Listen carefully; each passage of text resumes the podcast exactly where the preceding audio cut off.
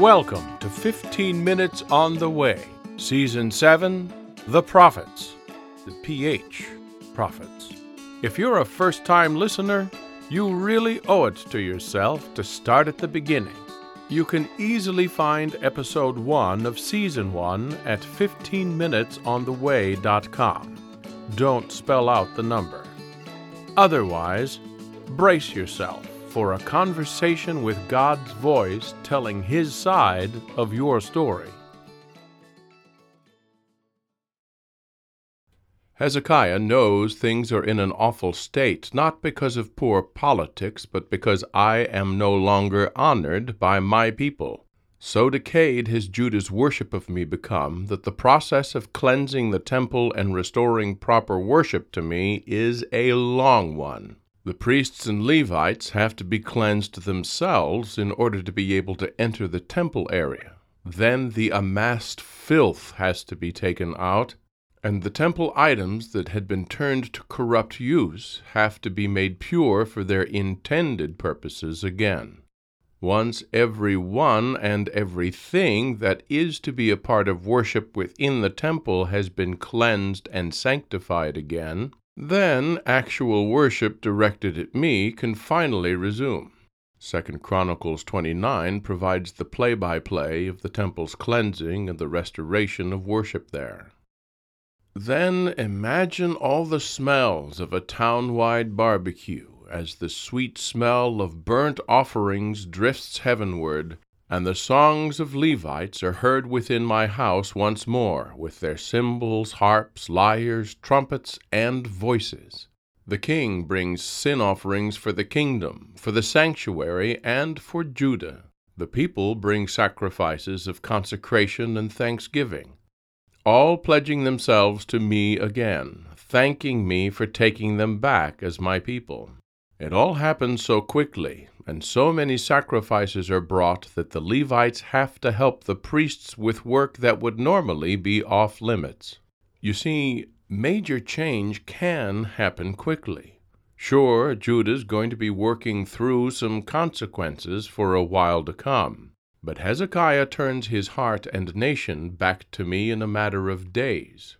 You may all this time have been holding yourself back from turning to me, thinking even that by working through our story with humanity that you might gain some kind of momentum to work up the gumption to trust in me, like some of the people in these stories have done, Hezekiah at the moment. Well, then, let Hezekiah show you the way and get moving already. He knows what he needs to do, and at his first chance he does the right thing. That whole out with the bad, in with Yahweh cycle that he initiates for himself and then for his people. And he doesn't stop there. He sends word up into the conquered lands of the northern kingdom, to Ephraim and Manasseh, clear up to Zebulun, inviting anyone with memory of me to come down to Jerusalem to celebrate the first Passover to be held in years.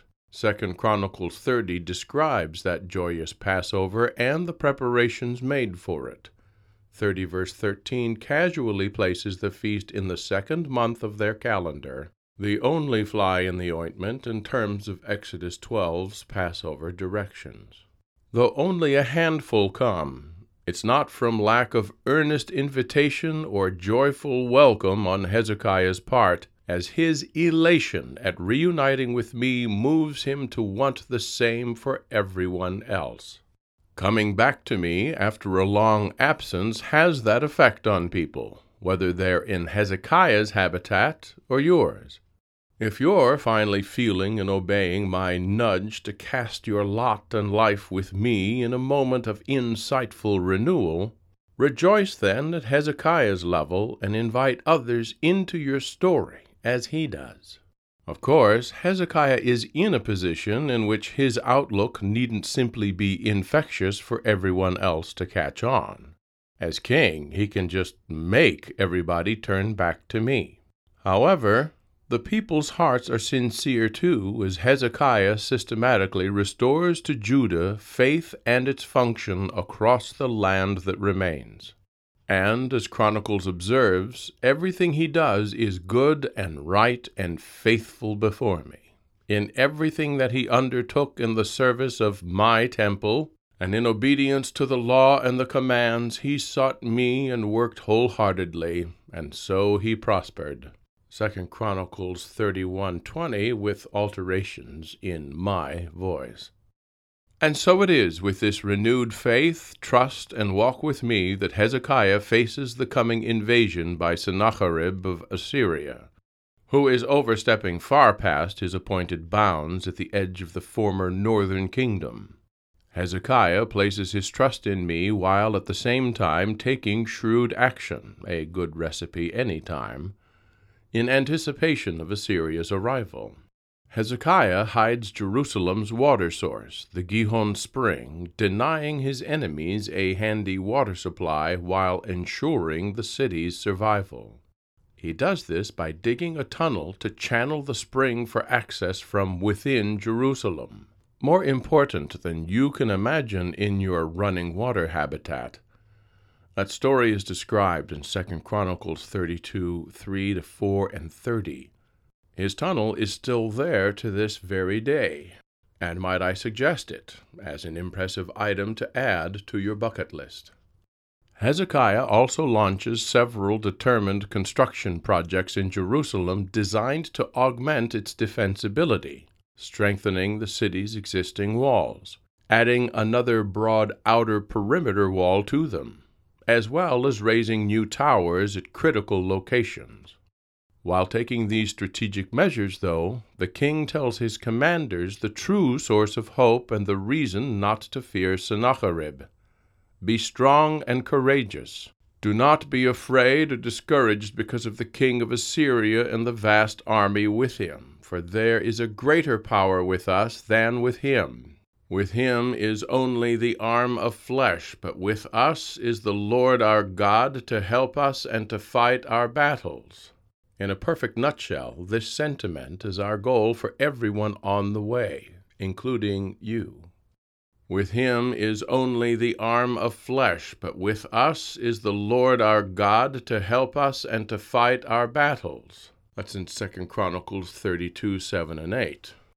The king of Assyria has known no battle in which any god has played a part, with one exception, and that from a sideways influence.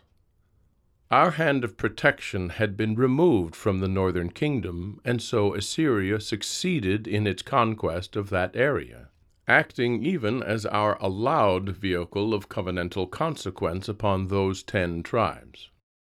Our role there, however, is felt by our absence rather than by any exertion in sponsorship of the aggressors. We were a factor in the battle because we did not show up to it.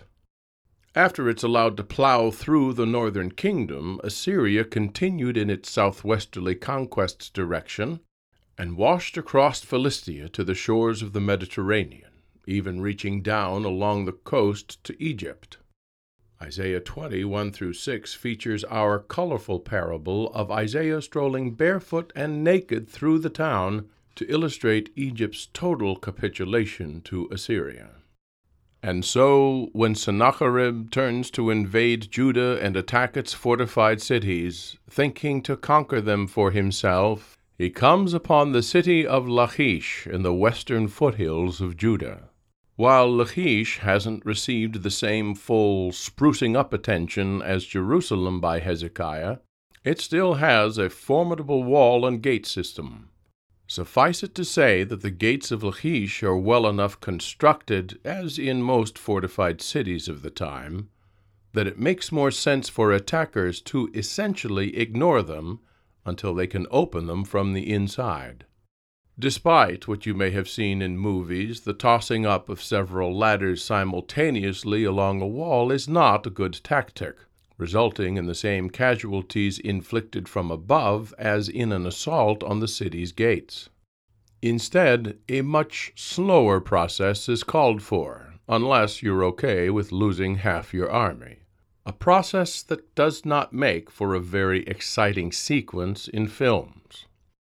The attackers lay siege to the city, allowing no one out or in There is no escape, and there are no fresh supplies. Given enough time, years sometimes, in fact, as we mentioned in the siege and downfall of Samaria, the besieged city will simply run out of food and either surrender or die of starvation, or thirst before that if there's no water source within. Hence Hezekiah's wildly water strategy in Jerusalem. To hasten the siege's end game, assuming Assyria is not keen on waiting that long, and having to supply its own army with sustenance in the meantime, a way to attack is made.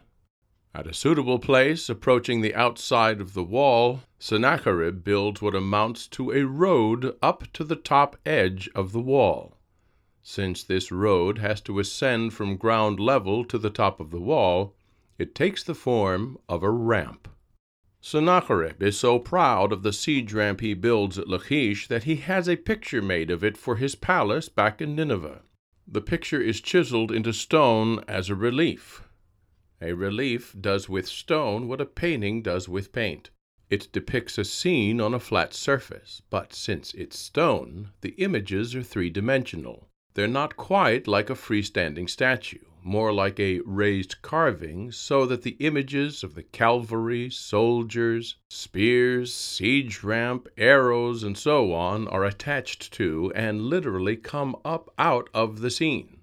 See it for yourself when you're checking out Shalmaneser III's Black Obelisk in London at the British Museum.